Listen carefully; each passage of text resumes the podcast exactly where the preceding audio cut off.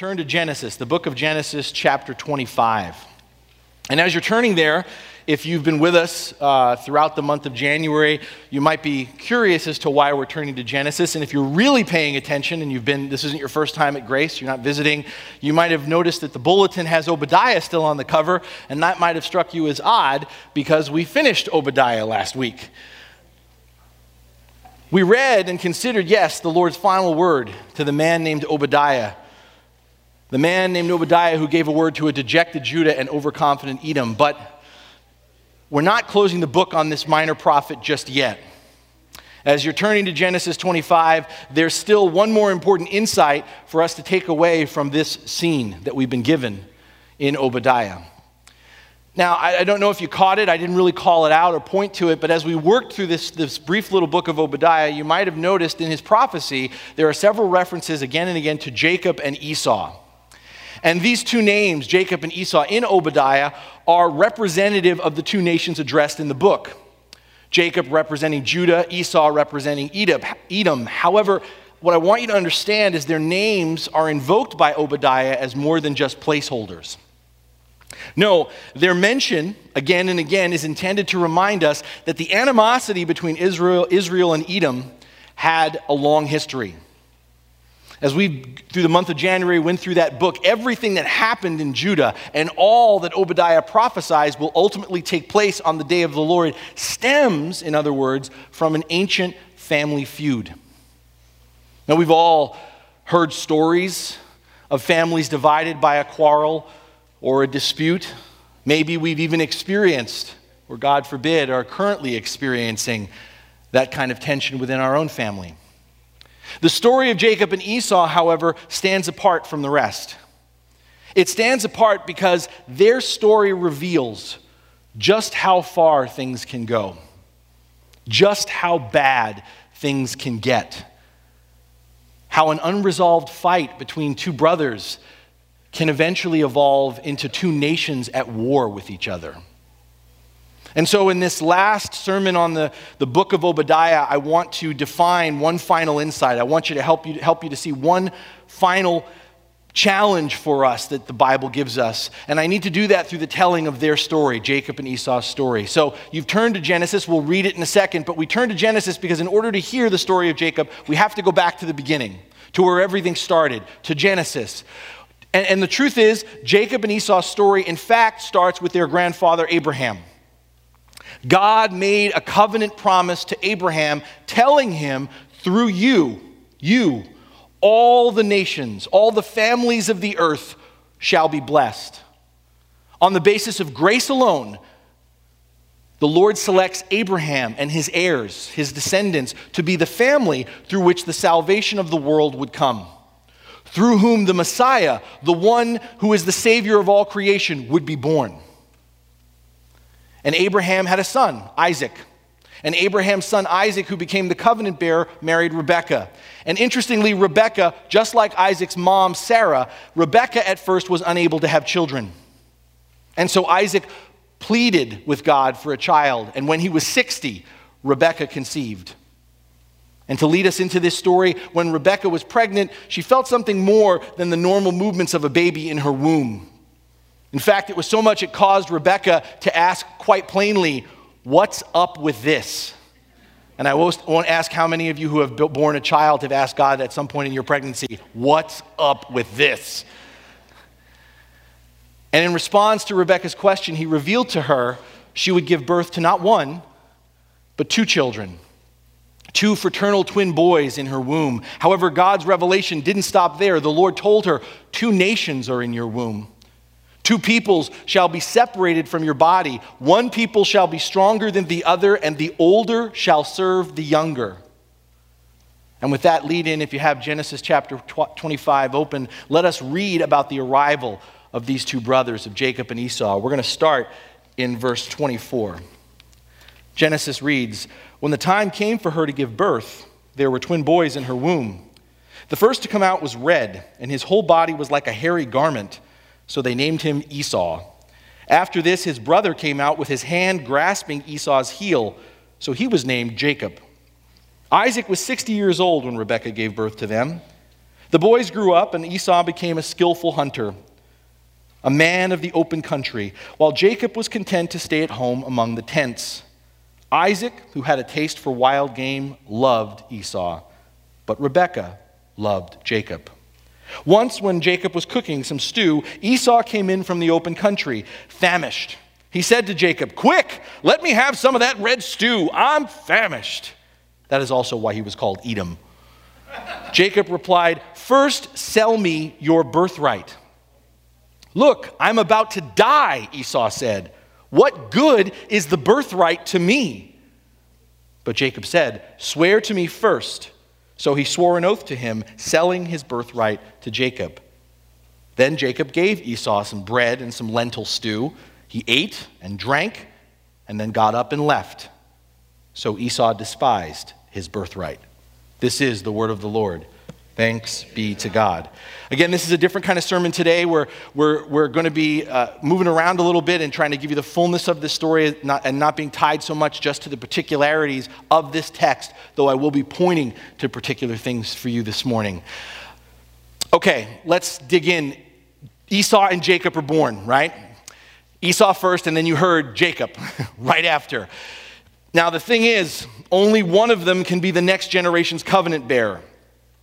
And in the culture of Abraham and Isaac's day, the blessing and responsibility of carrying the mantle of such a covenant belonged to the firstborn son of a given generation.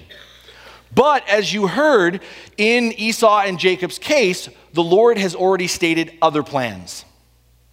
God's will is for Jacob to be the bearer of the covenant promise. Now, it's very important, a couple things we understand here. Understand this selection has nothing to do with Jacob.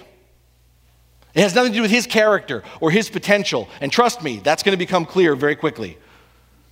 No, the Lord makes his selection of Jacob on the basis of his grace. The selection of Jacob as the covenant bearer has everything to do with God's sovereign purposes and nothing to do with Jacob's character or potential.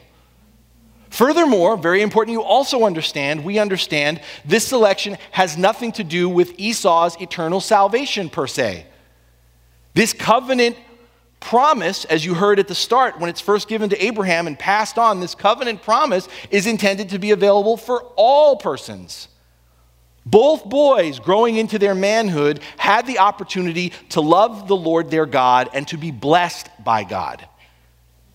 And yet, despite all of this, despite the Lord's clear instructions and stated purposes, if you know this story, and if you don't, I'm going to share it with you. Despite the Lord's clear instruction and stated purposes, everyone in this family still tries to do their own thing. Jacob, whose very name means deceitful, you heard this, he plots to take what is already his. When his brother Esau is hungry after a long day of hunting, Jacob offers him the food he has prepared in exchange for the birthright. Appreciate this. Jacob manipulates his brother in order to get what God has already given him, given Jacob. Esau, on the other hand, as you heard, demonstrates no interest or respect in the Lord's covenant promise that comes through his family. Ruled by his appetite, Esau shows little regard for his role as the firstborn son. You heard it without batting an eye, he gives up his entire inheritance on the spot. In fact, we're told Esau got his nickname Edom from the incident with the stew. He told Jacob, Give me a bowl of that red stuff. And the thing is, the red stuff in Hebrew is Edom. Now, you might step back and wonder why all this happens. Why does all this go down? Because again, the Lord from the outset makes it clear his intentions. And if you're asking, why does this all happen, we need look no further than Jacob and Esau's parents. As verse 28 spells out in, in what we did read, verse 28 spells out Isaac and Rebekah have their favorites between the boys. Isaac favors his rough and tumble son Esau while Rebekah dotes more on Jacob, the homebody. And out of this favoritism, if we skip ahead to chapter 27, the next big movement in this story, out of this favoritism, as chapter 27 makes clear in Genesis, Isaac intends in his old age to give the family blessing to Esau despite what God has previously laid out. And on the other side, out of this favoritism, Rebecca spurs her, her younger son Jacob, her favorite, to trick his father and once again take from his brother Esau the blessing that the Lord has already promised to him, to Jacob. Now, I, I talked about this story two weeks ago briefly, but if you don't remember, in the end, God's will and covenant purposes prevail. God's will and covenant purposes prevail, but what I want you to remember or hear for the first time is that even though God's will and covenant purposes prevail, just as He said, it comes with a lot of collateral damage due to all the parental favoritism and the scheming among the siblings. I want you to imagine the picture that we're left with at the end of chapter 27 that in the midst of God doing what he said he was going to do from the beginning, and yet people doing their own thing, this is the picture that we're left with. We're left with a picture of poor old blind Isaac violently trembling, the scriptures tell us, violently trembling as he is unable to deliver what he wrongly promised to Esau. And Esau laments over his situation. He literally cries out in pain. And Esau's lament over his situation quickly becomes a vendetta toward his twin brother Jacob as he plots his murder once his father passes. And then there's misguided and manipulating Rebecca, who literally, in the midst of what she's doing, calls down curses on herself and then has to watch her family come apart as she has to send one of her children, Jacob, away in order to, as she says, not lose both of her sons in one day. And then there's Jacob, the bearer of the covenant promise, the one who's supposed to unite all the children of God, the one who manipulated and deceived in order to get what was already his.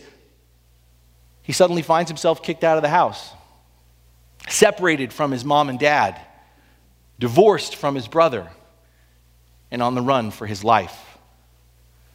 My point in taking us back to this story, my point in hashing all this out is I want us to see that I think we can relate to Obadiah on a much more intimate and communal level than we might have realized. I mean, we can all relate to the root issues when we go back to the beginning, the root issues that are here, can't we? We can all relate, can't we, to holding on to a long standing grudge that we have against someone else? We can all relate to our relationship with another person being compromised by an ongoing dispute. We can all relate in some way of being divided among ourselves, of being unable, maybe even unwilling to reconcile. The final insight that I want this series on Obadiah to reveal to us, the, the challenge that I want us to see, is the challenge of unforgiveness in our life. Esau and Jacob's story of sibling rivalry and fraternal conflict is not unique.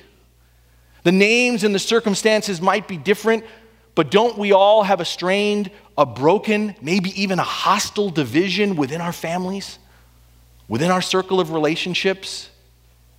Oh, we remember the insult, don't we? We remember the betrayal. We remember the lie. We remember the offense. Oh, we remember it well. We complain, we lament, we fume, we boil over, we pass on to anyone who will listen. We hold on to every detail of what was said, of how it went down.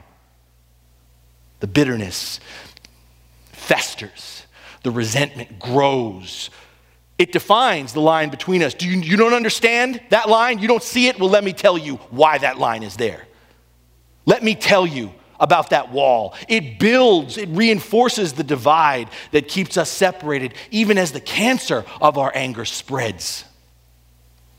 As gradually, explicitly, we just put it right out there, or implicitly, we infer, we can force people to choose sides. It's either me or them. You're with me or you're with them. If you're with them, then you're not with me.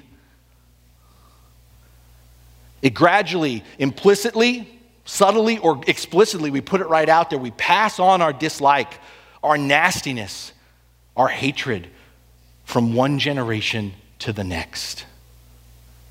Now, if you know this story of Jacob and Esau, if you, and if you're remembering it even, you might recall how many years later Jacob returned from his self imposed exile, encountered Esau, and the two brothers appeared to reconcile. It's in Genesis chapter 33. And I would love to say that, yep, they reconciled and it was one big happy family again.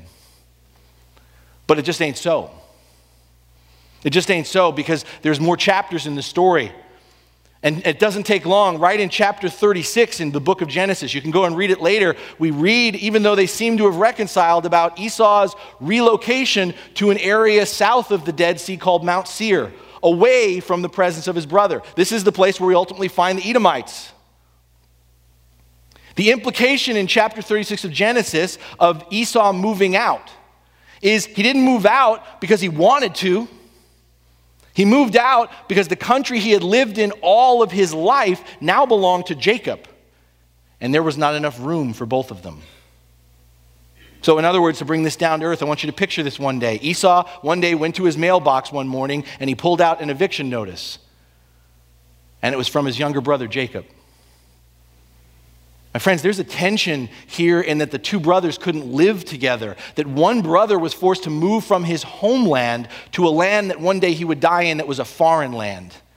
And this surface level tension that I'm pointing to in Genesis is reinforced by what transpires between the descendants of Esau and Jacob, the children who become the nations of Israel and Edom, respectively. Esau's unresolved bitterness and Jacob's unconfessed deception continued to play out through these nations of the two brothers who now are next door neighbors. Both, and, and what we see in, in the history that follows, leading all the way up to Obadiah, is both Edom and Israel would act neither neighborly nor brotherly toward towards each other. The first incident incur, occurs, in fact, much, much later, soon after the children come out of their exodus from Egypt.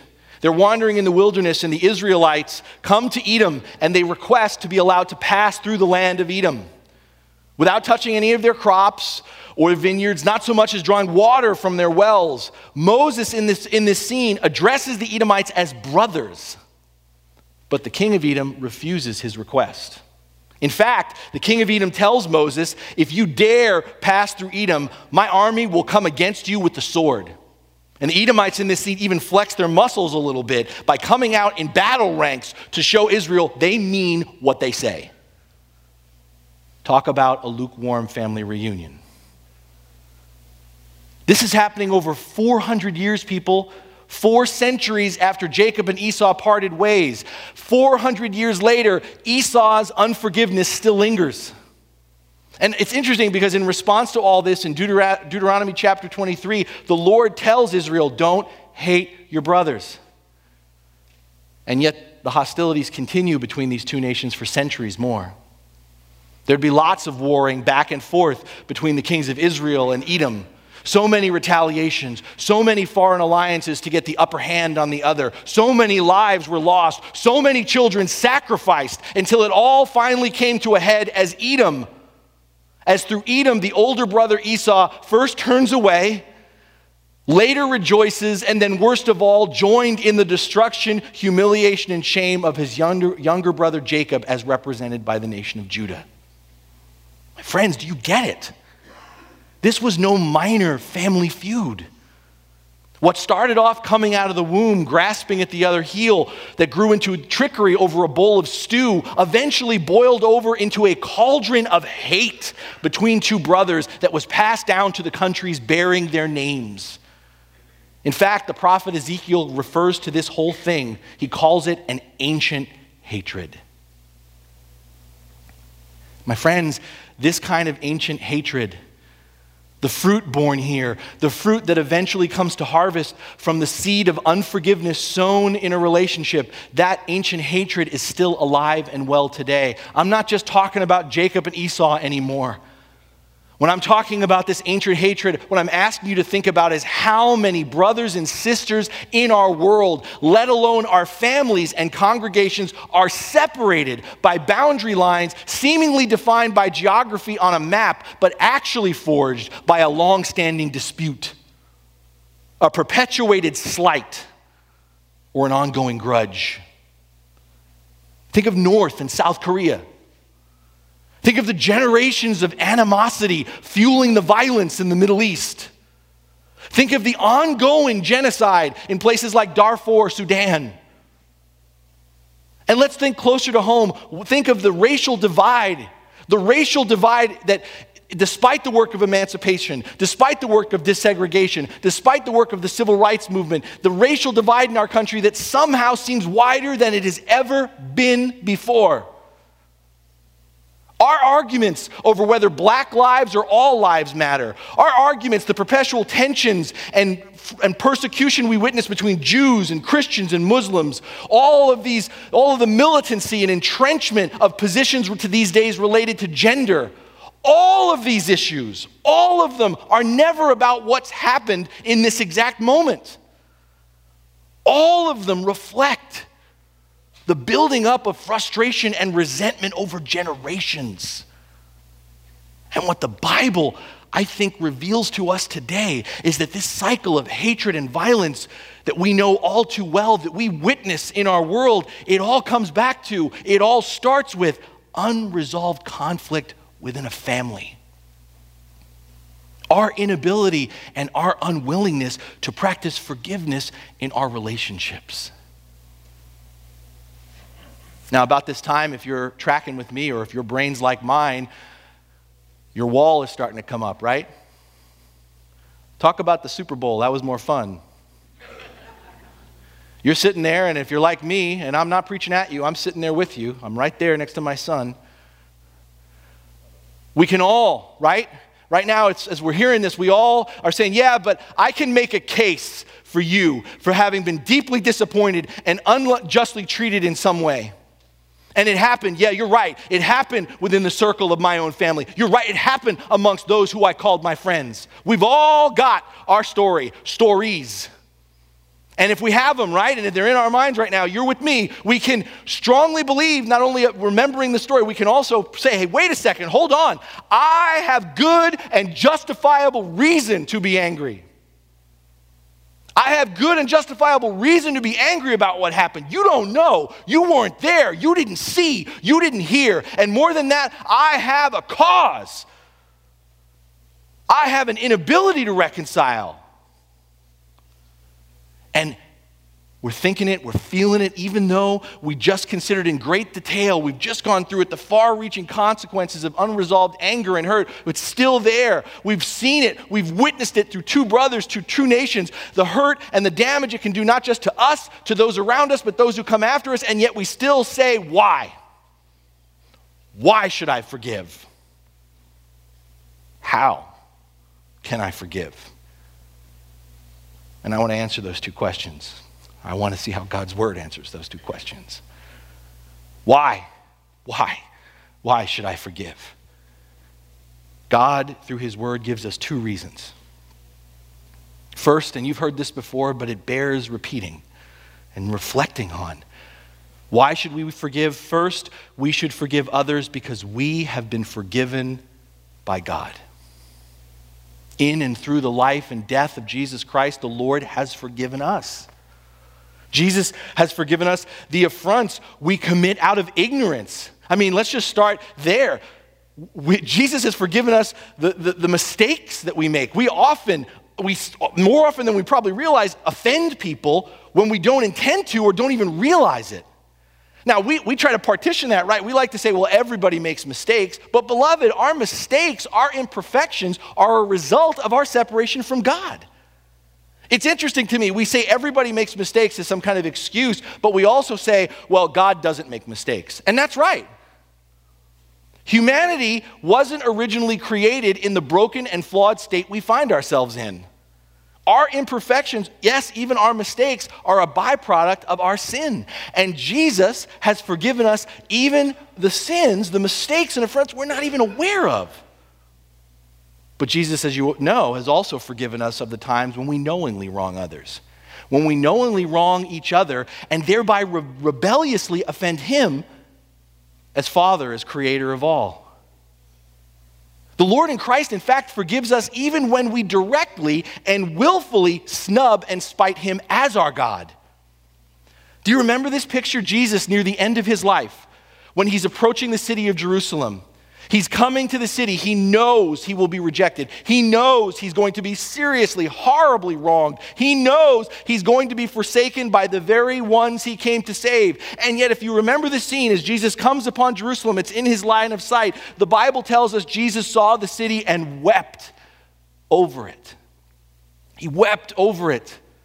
Jesus, more than anyone else, knew the judgment we all deserve but that did not keep him from seeking reconciliation with us. And with blood, sweat, and yes, tears, Jesus offers us that forgiveness from the cross. It begins as he comes into Jerusalem with his tears, and it ends with him literally on the cross saying, Father, forgive them. They don't know what they're doing. We forgive because God in Christ has forgiven us. Such forgiveness, if we forget, is a gift. And like all God's good gifts, what is given is meant to be shared. Beloved, when we refuse to share, when we refuse to forgive, understand we are returning God's gift back to Him. This is what Jesus means, by the way, in the Gospels, when He repeatedly says, If you do not forgive others, their trespasses, neither will your Father forgive your trespasses. You see, by practicing this kind of return policy in not forgiving others, we are rejecting or forsaking our own forgiveness because we are not laying claim or relying upon that gift. We forgive. Why? Because we have been forgiven by God and we forgive. We should forgive because forgiveness reflects the character of God. We say it again and again, but we got to let it sink in. You and I, all of us, we are created in the image of God. And the Lord's desire, having created us in his image, the Lord's desire is for us as his children to represent him, to reflect his character. And that means we reflect his character through our forgiveness of others. Think about it. One of the primary, if not the assertion about our faith in Christ we talk about distinctives among religions. One of the primary, if not the assertion about our faith in Christ, our testimony about who Jesus is, has to do with forgiveness. If we refuse, if we can't model forgiveness as the people of God, how can we honestly and rightly claim to follow, to represent Jesus to others, to the world? The truth is, we can't. We won't. Because when we choose not to forgive, unforgiveness, and we've ta- looked at this in Obadiah, unforgiveness is rooted in pride. The choice not to forgive is about representing myself, not representing God, not representing Christ. The choice not to forgive is about representing myself, my pain, my hurt, my anger, over and above reflecting the character of God. God's mercy, God's grace, God's forgiveness. Oh, we're going deep now. And beloved, let's tell the truth. Let's look into the mirror of Christ and see and not look away because the thing is, too many of us allow our identity to be defined by our pain. Too many of us allow our identity to be defined by our pain. My, my friends, my, my brothers and sisters in Christ, your identity is not in what you have suffered. Your identity is in the one who saves you, who redeems all suffering. A lot of us, right? We use our anger, we use our hurts to sustain us. I'm angry, therefore I am. No. Beloved, we are not sustained by our wounds and our rage. My friends, we are consumed by our wounds and our rage. We are sustained by the wounds of the one who forgives us. We are sustained not by the power of God's wrath, but out of his grace. We have a powerful example of why we should forgive is reflecting the character of God, the person of Christ, in one of the early voices of the church. It's a man who you might remember named Stephen. And Stephen in the book of Acts has just spoken to a group of his brothers and sisters, his people, Jews. He's talked to them about Jesus. And how do they respond? If you don't remember this story, they do not respond well, and that's an understatement. They respond in anger, they respond out of resentment, they respond with hate. The crowd forcefully removes Stephen from the city. They pick up stones and began stoning him to death for his faith in Jesus. Now, in this scene in the book of Acts, in that moment, Stephen could have just looked at his accusers and executioners and shouted, You just wait, you're going to get yours. You just wait. The day of the Lord is coming, my friends, and then you got another thing. Another thing coming.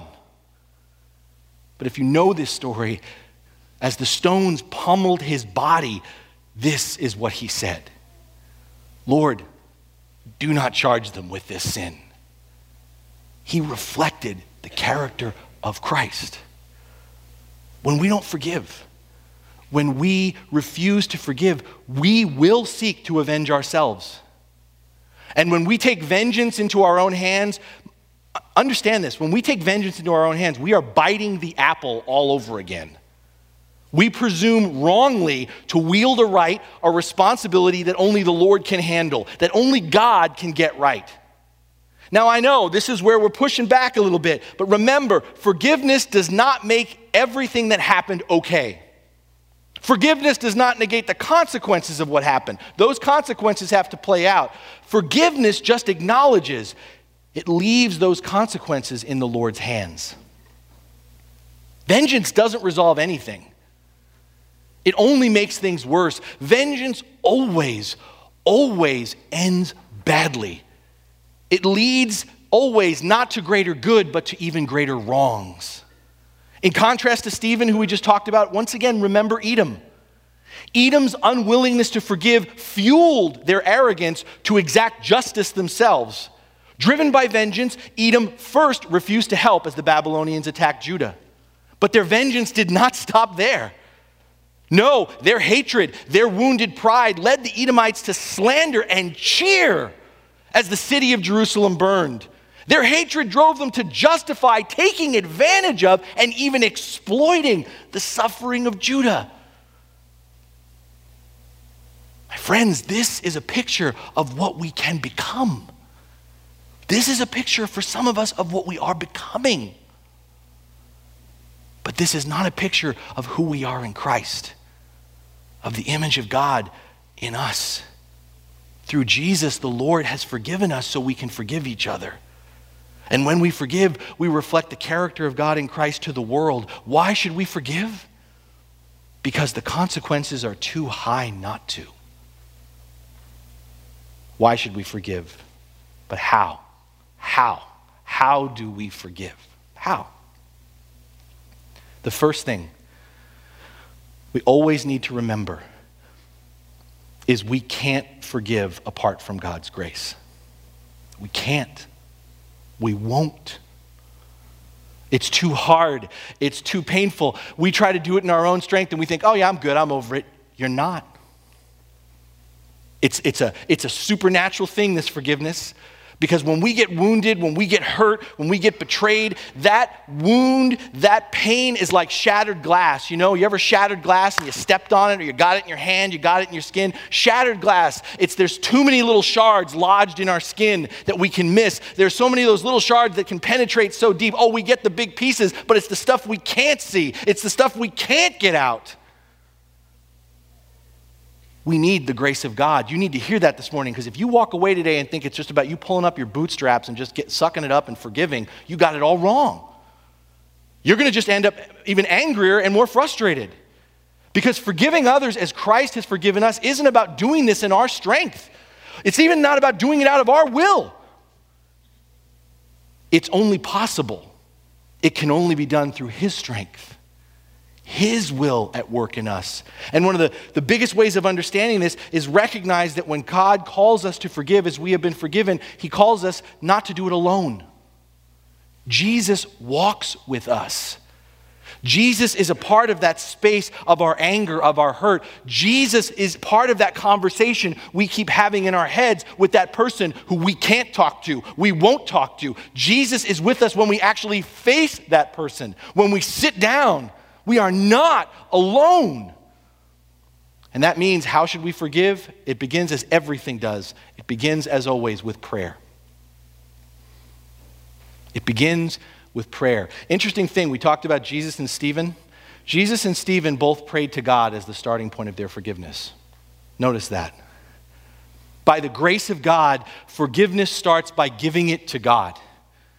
Giving God our pain, giving God our hurt, whatever it is, but more importantly, giving God that person, that people group, whoever they are, giving them to God. It's about putting that person in God's hands, in God's love and mercy, even if you have no love or mercy in your heart for them. You see, it starts with prayer, with engaging God. Because asking God to forgive becomes our means of being able to forgive. Sometimes the starting point of forgiveness is saying, I can't forgive them, I won't forgive them, but God, I ask you to forgive them. And I promise you, I promise you from personal experience, if you put not just your pain and your anger and your resentment, whatever it is, but that person in God's hand, you will come to a place where you won't just ask God to forgive them, but God moving in you, you will forgive them. It always begins with prayer, by turning to God, relying on the grace of God. But the other important aspect of how we forgive is recognizing that forgiveness begins by turning to God, but eventually forgiveness leads us to take a step toward that person. And let's be clear often ours is the first step. And this is where I lose everybody. Ah, see, I knew it. Bait and switch, man. I knew it. I got suckered into this. This is bogus, man. Turn to God, and then I got to take the first step. They should be taking the first step towards me. You see, you got this all wrong. You don't understand. It, I, I've got no. They should be coming and knocking on my door. Take the first step. See, I knew what this God was all about. This stinks. I hear you. I hear you. If you sit here this morning and you hear that, that forgiveness begins by turning to God, but eventually forgiveness leads us to taking a step towards that person, and it is more often than not the first step. If you resist and resent that first step, this is why it is so important we remember and remind each other. This is why we have a prayer of confession and assurance of forgiveness as part of our service every week. If you resist or resent taking that first step, we've got to remember, we've got to remind each other how God in Christ made the first step toward us.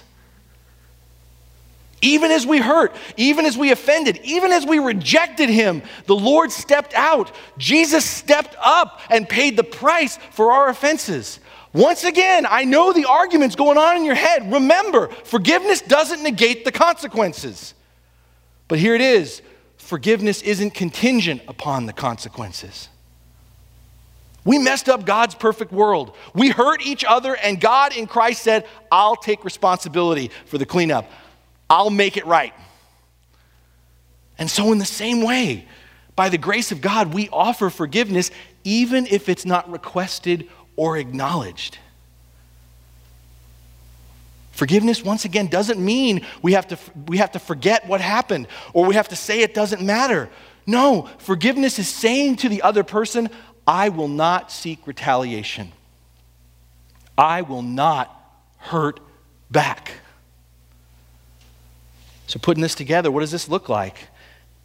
How to forgive if you have someone in your life who's willing to be forgiven, it needs to be a face to face conversation.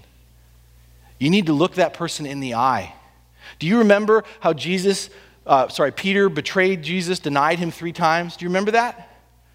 Do you, I, I might remember my Bible incorrectly, but after Jesus was resurrected, did Jesus send Peter a text to tell him everything was okay? Did he drop him an email? Did he say, hey, Andrew, tell Peter we're good? It's all good. We're cool. No. Jesus met Peter face to face. Even more than that, if you remember this story, Jesus prepared a meal and invited him into to his table. Right? For many of us, I want to encourage you if you have someone that you can talk to face to face to through the by the grace of God, consider inviting them into your space. Making a meal and inviting them to your table. You're like, "Wait, they should be cooking for me, right?" But Jesus prepares the meal. Jesus invites Peter to his table and forgives him. And if you remember that story, you remember at first, Peter isn't exactly acknowledging he needs to be forgiven. I don't think it's a coincidence that Jacob and Esau's story in many ways revolves around a table.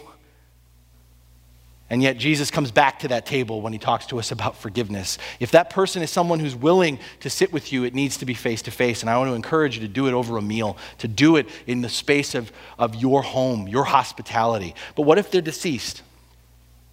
And that's a real problem for some of us. What if the unforgiveness in our lives, our families, has gone on for so long, that person is no longer with us because they went home to the Lord a long time ago? Or if we're still holding on to our anger, we think they might be somewhere else. Right? How do we forgive someone who isn't here? Write a letter. It's not silly. Write a letter. Write a letter to that person remember this is first and foremost about you giving this person to God. Write it a letter. Don't just say, oh, I can do it in my head. Write it. Have that conversation. Write that letter, seal that letter, lock it in a drawer, send it to someone you trust, tell them to burn it when they get it or bury it. But write a letter. Have that conversation. And again, remember when you're writing that letter, having that conversation, you're not alone. Christ is with you. What if the person that you need to forgive is unwilling to be forgiven. Maybe you show up and they're like, oh, I'm sorry, you're going to forgive me? No, you got it all wrong. I need to forgive you. You, you, have a misunderstanding here. I don't need your forgiveness, you need mine. What if it's a situation where the person, because of that, is unsafe? It's not, it's not a place that's safe for you. You can't sit down with that person. They're unwilling, it's unsafe, and that's a real possibility too. You can still forgive that person. If you can't meet with that person for whatever reason, then have someone be your proxy for that person a family member, a friend, and say, I need you to be this person for me. I need to say what I need to say to them, and I can't say it to them, but I can say it to you, and I need to say it to you. And let them be that person for you. you. Some of you may think this is silly. It's not silly. If you think you just do it all in your head, it ain't going to happen. It's interesting again, back to Jesus and Stephen. They didn't pray silently in their heads, they spoke out loud. Jesus could have easily said, I'm saying, Father, forgive them. I know not what they do in my head right now. He says it out loud so someone can hear it. Stephen could have said in his head, he said it out loud. We have to take that first step. I mentioned in the announcements that we're about to enter into this season of the church known as Lent. And again, some of you are familiar with this, but for those of you who are not, Lent is a 40 day journey, not counting the Sundays. It's a 40 day journey from Ash Wednesday to Easter, and it's, it's been in the church for centuries, not all traditions, but many, a season for reorientation, a time for being intentional about going deeper in our relationship with God. And this is not to imply that we shouldn't always aspire for that, but it's sort of like this. If time goes by and nothing else has happened in your relationship with God, you try to set aside this time, if no other time, to really be intentional about going deeper in your relationship with God. If you think about it, 40 days, and if you add in the Sundays especially to those, that 40, it equates to about six weeks. And what I want you to associate with this tradition in the church is one of our pearls of wisdom that it takes about four to six weeks to change a habit. And now you kind of understand what this season has been about in the church. Letting God change our habits, our rhythms. And traditionally, the way this has been done in the church, you might have grown up with this, might have heard it, is that it's about either giving something up or taking something on. We give something up as a way of creating more space to reflect, to go deeper in that place that God wants us to focus, or we take something on. We take on something that we want to become part of our relationship, part of our practice, our rhythm in our relationship with God. I want to invite us as a community as Lent is upon us. This season, I want to invite all of us to do both. I want to invite you with me during these next 40 days to give up your anger your resentments, your pain, and to take on, to practice forgiveness toward others. And once again, if you're willing to take that journey with Jesus, remember you're not alone. Remember, Lent's all about following Christ. Remember again, as I've told you, this is about first and foremost being committed to prayer and I'm going to tell you right now, and I've learned this from experience, it begins with asking God, saying, God, putting that person, those persons in, in God's hands and saying, God, forgive them. But it's also, and if you don't, don't worry, God will tell you anyway. It's asking God to reveal where resentment envy, pride, bitterness, anger lingers in your life. Some of you here today through this sermon, you've already got someone in your head, a person, a people group. Others of you are like, I'm good, man. I'm, re- I'm really, serious. I'm, I'm awesome. I'm going to tell you, if you engage in this journey, you might be surprised where all of a sudden God rises up that shard of glass you had no idea was there.